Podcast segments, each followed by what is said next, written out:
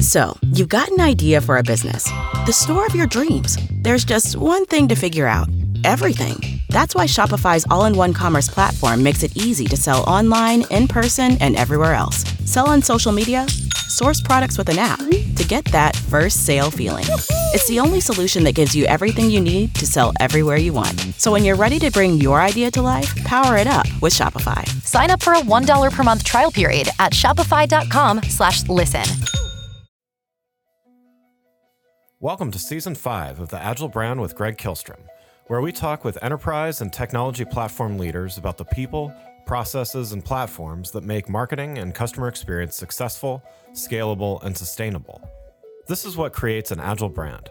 I'm your host, Greg Kihlstrom, advisor and consultant for Fortune 1000 marketing and CX leaders and teams as principal and chief strategist at GK5A, and best-selling author, keynote speaker, entrepreneur, and Agile certified coach. The Agile Brand Podcast is brought to you by TEKsystems, an industry leader in full stack technology services, talent services, and real world application. For more information, go to teksystems.com. To sign up for the Agile Brand newsletter and get the latest insights and articles on marketing technology and CX, or to purchase a copy of my latest book, House of the Customer, go to gregkihlstrom.com. You can also find all my books on Amazon and other retailers. And now on to the show.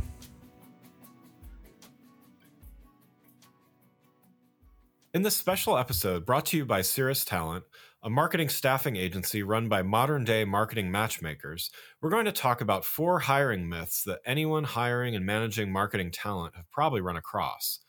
We're going to get to the bottom of each of these today, plus provide an outlook on the marketing talent market as it currently stands. To help me discuss these topics, I'd like to welcome Sue Keith, Corporate Vice President at Ceres Talent. Sue, welcome to the show. Hey, Greg. It's nice to be back. Thanks.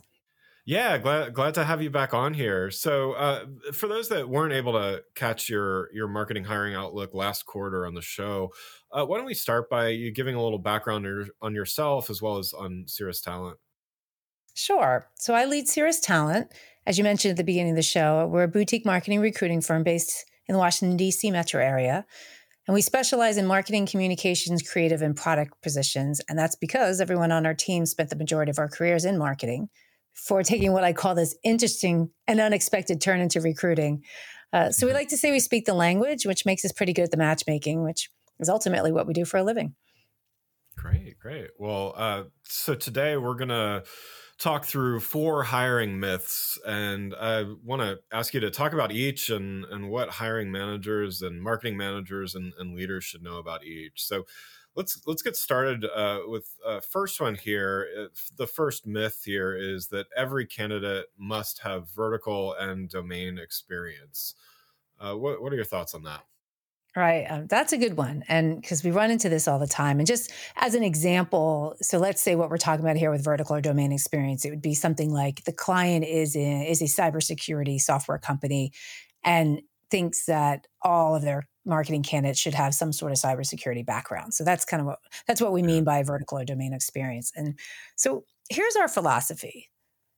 And by the way, I have two exceptions to this philosophy that we'll get to later, but I'll start with the philosophy. Yeah. yeah. Uh, so we think if you're a strong marketer, in other words, you have good marketing instincts, or you could call it good marketing bones, you should be able to market any product or service. So the target buyers may change, your messaging will be different, your marketing channel mix will probably change, but marketing fundamentals don't change. And what happens if hiring managers are insistent on domain experience or vertical experience, then you're significantly shrinking the available talent pool. And you might be missing out on really strong candidates who would be excellent for the job, but they got passed over because of lack of domain domain experience. And so this is where we can come in. You know, with our marketing backgrounds, we're able to identify applicants who might not look like an exact fit on paper, but through our experience and as our, you know, as we talk through the role with a candidate, we can identify the parallels between their experience and what the hiring manager is looking for. So that's where having a marketing background can help yeah. c- connect those dots, if you will. But I mentioned that there are two exceptions to a marketer can market anything theory. And the first one is B2B versus B2C. So, as you can imagine, during COVID, we had a ton of consumer marketing experts come our way. And they often mentioned that they were having trouble getting interviews with, with the B2B companies they'd been applying to. And here's why that's problematic. B2B marketers, especially those who have responsibility for demand gen, which you know basically goes up all the way to the CMO with responsible for de- responsibility for demand, you really have two customers.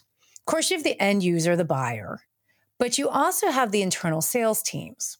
So if you're marketing to consumers, chances are the consumers either buying, you know, a pair of shoes online or calling an 800 number.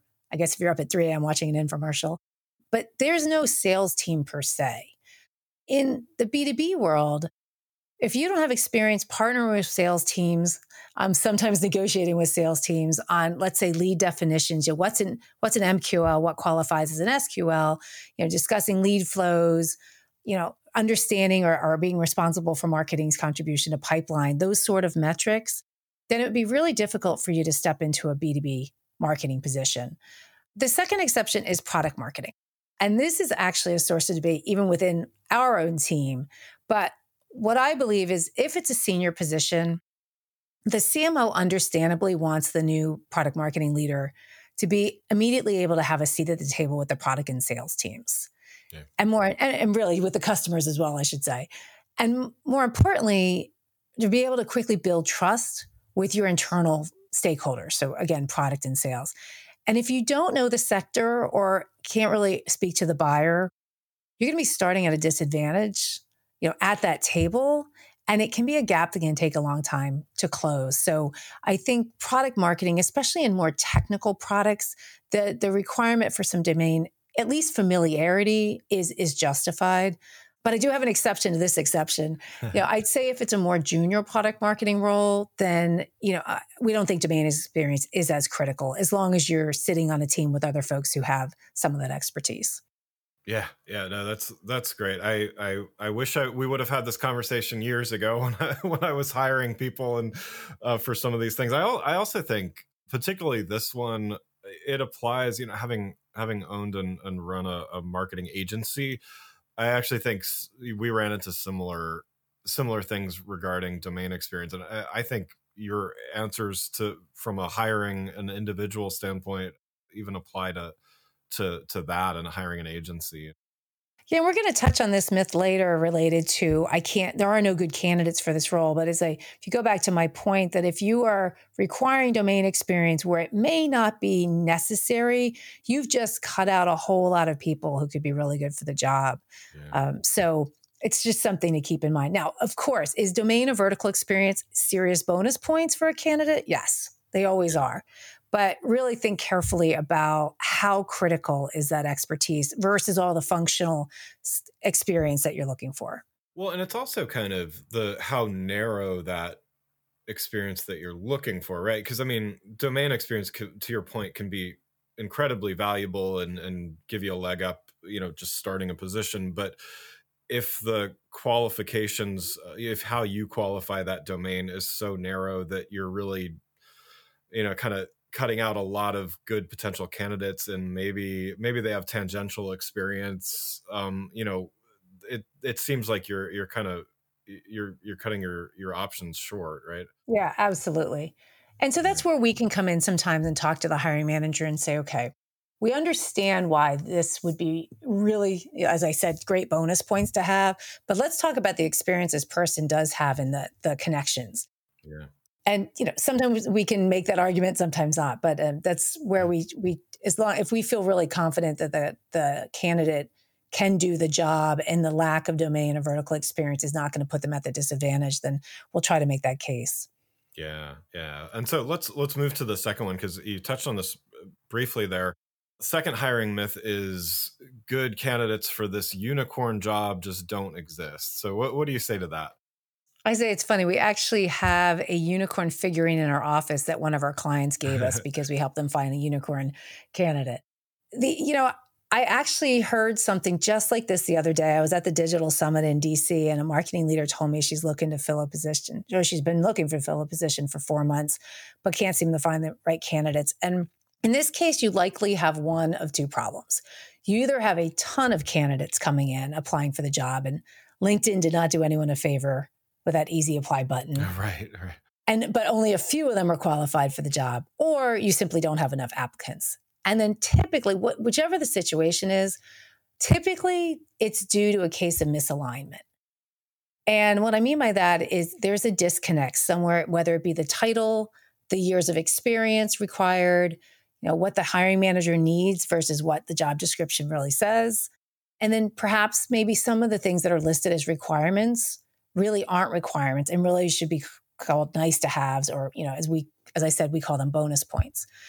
So mm. let's talk about titles. You know, we sometimes see a misalignment with the title versus the level of responsibility or the number of years of experience. So, for example, we might see uh, be asked to work on a job with a manager title, but the job description says 10 plus years of experience, which, you know, for us would be at least a senior manager role. So yeah.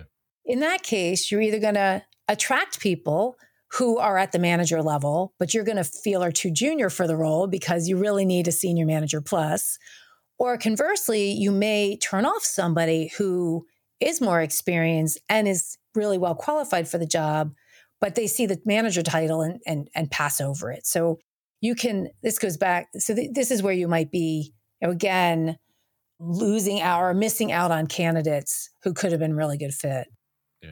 The other thing we see is pretty often is job descriptions that are really, really long. So we call these the kitchen sink job descriptions where someone likely, you know, looked up a bunch of similar job descriptions on LinkedIn, copied and pasted all, from all of them, and you end up with this four-page extravaganza right. of a job description.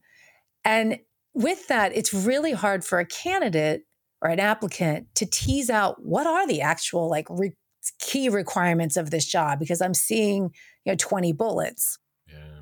And and you may be turning away somebody who has the top let's say the top 8 requirements but they're looking at you know 15 16 bullets and they may not have number 13 or number 15 and they think well i guess i'm not qualified for this role so yeah. it's yeah. I, job descriptions really should be very streamlined to speak to only the most critical requirements and if you want to throw in some nice to haves that's helpful too for the candidate to know how they can maybe stand out. But definitely, I think job descriptions, just think really carefully about your job description. And what we oftentimes is start to see repetition, like the bullet might be written with different words, but it's saying the same thing because, again, back to that copy and paste thing. So try to tighten up those job descriptions so you're not losing people because they're either can't make heads or tail what they the hiring manager really needs or they're worried they might not have a requirement that's actually not that important. Yeah. And then to that point, Another issue we see fairly often is the job description doesn't actually reflect what the hiring manager is truly looking for. So, this is where our kickoff calls with hiring managers are really critical because we often find that what, you know, a good half of what the hiring manager is looking for is actually not written in the job description. And then if you look at the job description, about half of those bullets on the piece of paper are things the hiring manager doesn't really care about when you start drilling down. So again, it goes back to really tightening up the job description to be very reflective of exactly what is required and what you know we can live without. Yeah, you know, it, uh, since we're all marketers here, you know, it seems like there's a parallel here between how you would construct audiences that you're targeting with advertising and you know writing requirements for candidates right you know so in other words if you create an audience segment with everything checked, what are you going to get? You're going to get uh, you're going to get the kitchen sink right versus you know too select you're not going to get enough people you know so in other words maybe i'm over overstretching the metaphor here but you know it, it seems like the parallels between kind of what marketers do in in some of their day jobs you know could be applied here to just get the best uh, you know instead of getting the best customer or acquiring the best customer you're getting the best candidate yeah, I think that's an excellent analogy. It's exactly right. And it's, you know, we're right now, we've been playing around with Google ads and we just tried to restrict something and we made it so narrow we didn't get a single click. Right. Yeah, I think the the analogies to what we do as marketers is is actually really insightful. While we're on the topic of the talent market, I wanted to share a little bit more about our sponsor, which is a company I've worked with, referred great talent to, and a company I recommend to the marketing leaders I work with as advisor and consultant, Ceres Talent. A lot of times when you work with a staffing company, your candidate matches can be pretty hit or miss. Ceres Talent is different because the founders are seasoned marketers themselves, and the company is focused exclusively on placing top talent in marketing and communications positions. They already speak the language of marketing and take the time to fully understand the requirements of the positions they're filling. As one of their clients said, because of their marketing expertise, they always really listen and completely understand exactly what I'm looking for in each search. If you're looking to hire a marketer, whether you need a full time employee or if adding headcount is challenging in today's market, an interim marketing contractor might be what you need to keep the trains running. Go to www.cerestalent.com. That's C E R E S T A L E N T.com, or follow the link in the show notes. Now let's get back to the show. So let's uh, let's go to our third hiring myth here, and that is I must interview 16 candidates for the job, and this kind of speaks to some of the things that we talked about in the in the last episode. But you know, what what do you say to the the hiring manager that uh, you know that says you know I've got to get 10, 12, 16 candidates in order to make a good decision? Right. It's so I see hiring as a combination of skill set, cultural fit. And what I mean by that is oftentimes if we're working with a, an early or growth stage company, startup type, that's a very different environment than let's say a large matrix organization where there's a lot of processes and things don't move as quickly or you may need to work with other teams to get things done so that's what i mean by cultural fit mm.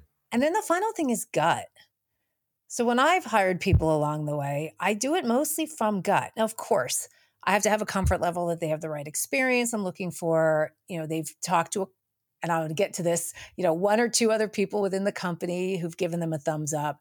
And as much as people sometimes roll their eyes about reference checks, they can actually be pretty, pretty insightful. So, yeah, I'm not just saying I'm just doing it off a of gut because I like the person, but I do think there's an element of gut in here that you have to rely on. I mean, you're a manager and you're being paid to make decisions. So mm. you have to sometimes just go with gut. So if you if your gut tells you you found the right person with these additional, you know, check marks, then I would hire that person. Really recently, we just placed a senior content marketing manager with a client and we presented three candidates uh, initially. The first candidate was good, but didn't knock their socks off.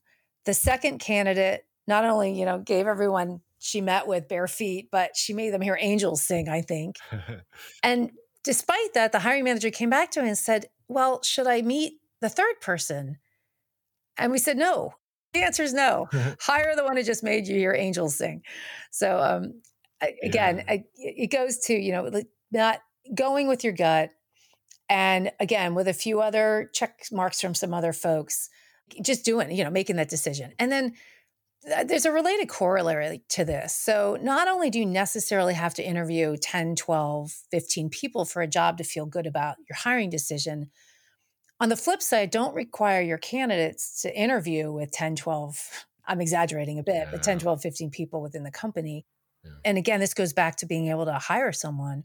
You know, and we talked about this a bit during our last conversation is being really thoughtful about who you think candidates need to meet with beyond you, beyond you, the hiring manager. You know, yes, should it be a team member of two? Yes. Should it be another key stakeholder within the company that you're going to be working with really closely. So, for example, if it's a demand gen role, you'd want someone them to meet with someone from sales. If it's a product marketing role, you'd want them to meet someone from product. But you know, don't go too far beyond that because having a candidate meet with too many people can be really risky. One, it extends the interview process, and they're probably talking to some other companies who may be moving more quickly.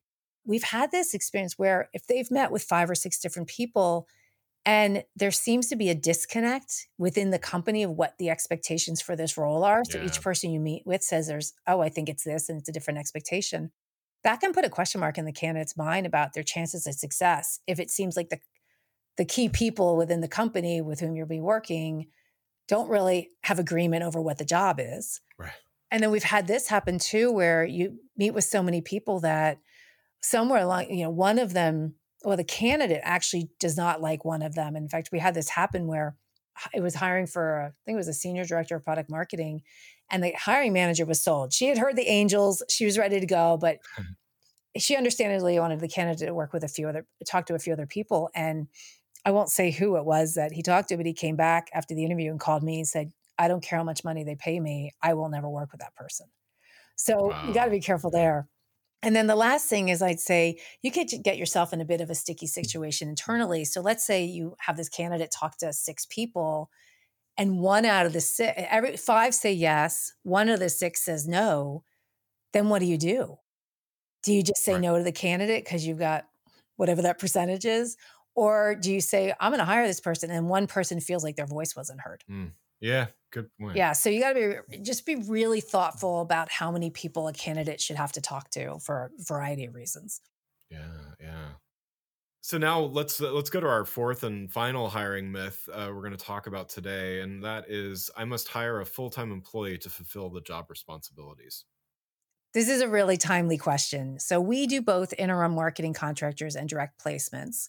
The shift to contractors, uh, we see this during every market downturn, COVID for sure, and now we're seeing it again this year with everything going on in the market. And you know, there's an understandable fear about committing to a full-time headcount during uncertain economic conditions. So your your CFOs are are wary, investors are certainly uncomfortable with the idea of teams growing, uh, you know, with full-time Yeah. hires.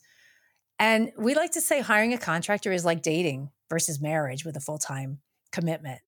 And typically, budgets come from different places. So, HR typically oversees, if not full on manages, your headcount budget. But the expense of a contractor usually comes out of your discretionary marketing budget. So, you as the, the marketing leader can use your discretion to say, okay, well, maybe we won't do this campaign or buy these ads because we need to bring a, a you know another a contractor in to help um, keep the trains running or, or, or oversee a particular initiative. Yeah.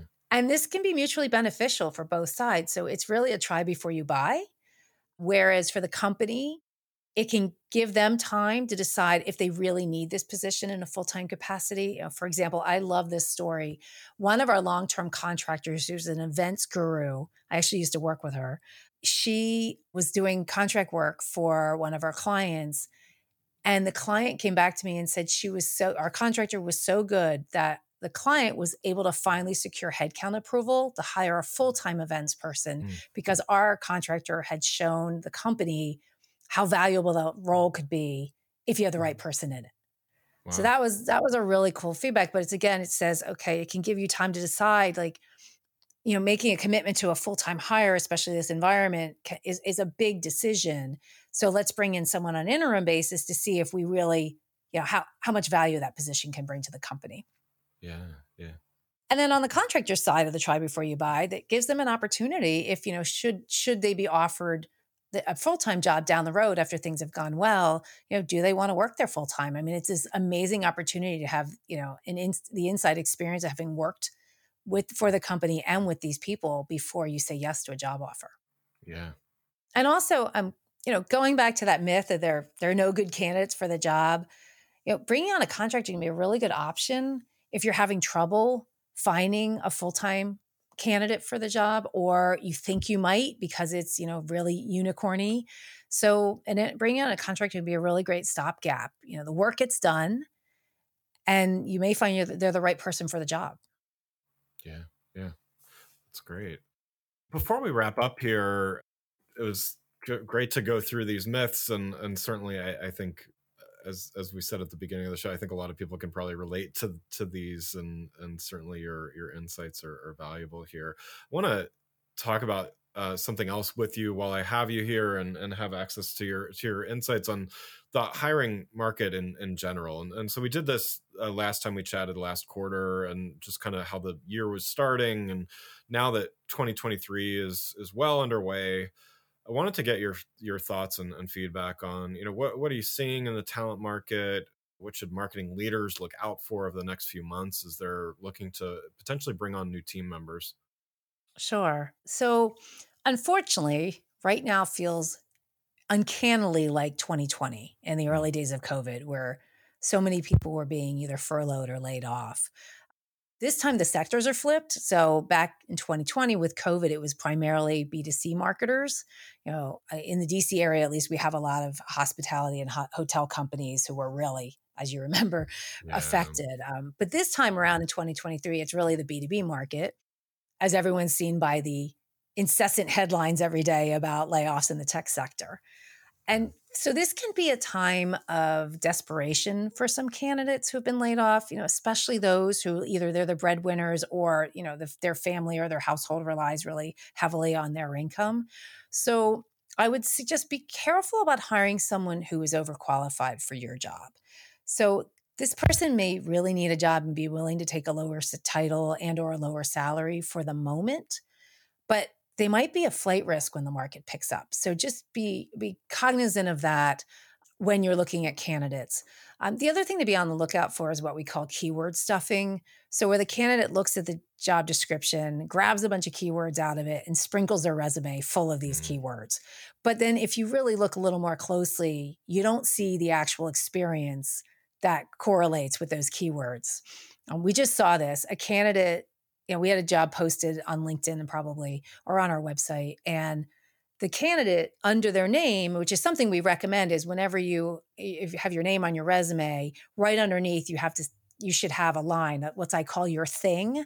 So whether you mm. say product marketing leader or demand gen marketer, what have you, or brand brand strategist, whatever it might be, you should have something there. Well, this person had taken the title of the job and stuck it right under their name. So I'm, of course, our team looked at the resume because it grabbed our attention as it was supposed to do. But there wasn't one iota of related experience mm. on that resume beyond that those three words under under her name. So just look carefully at resumes right now. And then on the one other thing I'd say is, you know, sh- this is changing topics, but short stints. So, what I mean by that is someone who's had several short tenures at a series of jobs. And we'd like to just point out that's not necessarily a red flag, although it tends to be a red flag for every hiring manager we've ever met. Yeah. you know, as a reminder, marketing and often HR tend to be the first departments to get cut at the start of a market turn turn down or any sort of you know economic contraction. And also too in the B2B tech world in which we work with a lot of technology and growth stage clients, M&A is a natural part of the deal. So any VC or PE firm, the intention is to exit, you know, sell the company in some way within some relatively short period of time. Time. So a lot of times there is by no fault of the candidate's own, their companies keep selling or there's acquisition, et cetera. And then sometimes things just don't work out. And it's it's nobody's fault. You know, I, I, think we can all listening, anyone listening can think of a time where a job was just not working out. It wasn't their fault. There was just either was it was is the management team or the strategic direction of the company. So. Yeah. And also, we saw that you know during that uh, we had about 18 months of hiring frenzy between 2021 and 2022, and basically companies were hiring anybody they could find. And oftentimes, that person got into the job and realized it really was a mismatch with their either their skill set or how the job had been sold to them. So I would say give a little grace to someone who looks to have short stints on their resume, especially you layer in COVID and there's a lot of that impact too. Yeah. But, you know, of course you want to ask them to make sure they have, you know, ask them to explain what happened in each and make sure they have reasonable explanations for the changes. Yeah. The last thing, the last thing I'll mention on this topic is salary ranges. So you may know that several states like Colorado and some jurisdictions like New York City now require companies who are posting jobs publicly to disclose the salary range on those job job postings. And while we applaud the intent behind this, the laws, which was really to try to sh- close the gap, the pay gap between that affects women and minorities, there have been some un- unintended consequences. So what happens now is companies are publishing these crazy ranges. Like they'll say this job pays between 70K and 130K. Um, because they're trying to allow for all contingencies. But in the end, it really helps no one. Because, of course, when the company puts that range in there, the company's seeing the 70K and the candidate's seeing the 130K. And you're, you're going to have a big, big problem when you come to salary negotiations. So I would say if your company is disclosing really wide salary ranges on your job posts, you know, just be ready for there's going to be likely some disconnect between what you've budgeted for that job and what the candidate thinks that they have the license to ask for. Yeah, yeah, good good point. And uh, we've been talking about from the the hiring manager uh, perspective. What a, what should marketing candidates be looking out for in particular? Yeah, and I'll make this. I'll make this a relatively short answer because it, it's the same answer when we talked a, a little a couple months ago. Is it's all about realistic expectations. Yeah. the, here's the reality the hiring pendulum has swung back like dra- like fully to the other side of the, the spectrum where unfortunately candidates it's no longer a candidates market and candidates just don't have the leverage that they enjoyed the last couple of years so you have to be ready for that and it's a really competitive market because so many people are looking for jobs so be realistic about the title you're comfortable with the salary you're comfortable with you know, we just talked about how salaries can be really difficult because a lot of companies are publishing them and there's these crazy ranges.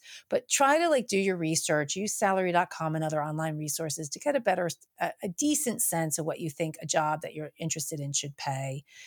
And then that said, you, you know, you should always ask for what you think is fair for the job and what's commensurate with your experience.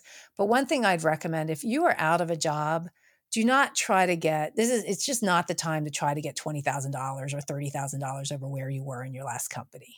Yeah. Yeah. So I'd sum it up with realistic expectations. Yeah.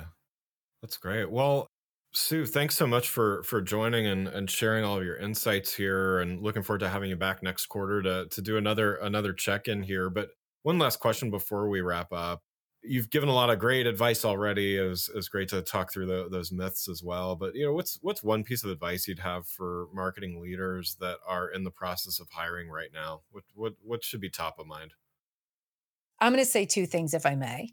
The first one is going back to what I was talking about is considering using interim marketing contractors to fill roles. You know, we've talked to several CMOs earlier this year who have big numbers to hit this year, bigger than last year, but they've been asked to hit those higher numbers with either the same team they have or if they've lost a couple of people they they're not able to backfill so fewer in some cases so as i mentioned the budget for a contractor typically comes out of your discretionary marketing budget as opposed to your headcount budget so it's a could be a good way to solve some of your problems yeah. and then the second thing i'd say to hiring managers is just show people grace it's a really, like I said, it's a really tough time for candidates who are out of a job. It can be really not only scary from a financial perspective, but really just can really do a knock on your psyche and your confidence. So just have some grace with folks, you know, re- get back to them in timely basis. If they're not right for the job, just, you know, at least communicate that. Don't, you know, don't ghost them as you know, a lot of candidates complain about. So I just say, just, you know, try to have a little grace. Yeah. Yeah. That's, that's great. Well, again, I'd like to thank Sue Keith, Corporate Vice President at Ceres Talent, a marketing staffing agency run by modern day marketing matchmakers, for joining the show. You can learn more about Sue and Ceres Talent by following the links in the show notes. Thanks again for listening to the Agile Brand with Greg Kihlstrom podcast, brought to you by TEKsystems. If you enjoyed the show, please take a minute to subscribe on your podcast channel of choice and leave us a rating so that others can find the show more easily. You can access more episodes of the show at www.gregkihlstrom.com. That's G R E G K I H L S T R O M.com. To get a copy of my latest book, House of the Customer, visit my website or you can find it on Amazon or other retailers. The Agile brand is produced by Missing Link, a Latina owned, strategy driven, creatively fueled production co op. From ideation to creation, they craft human connections through intelligent, engaging, and informative content. Until next time, stay agile.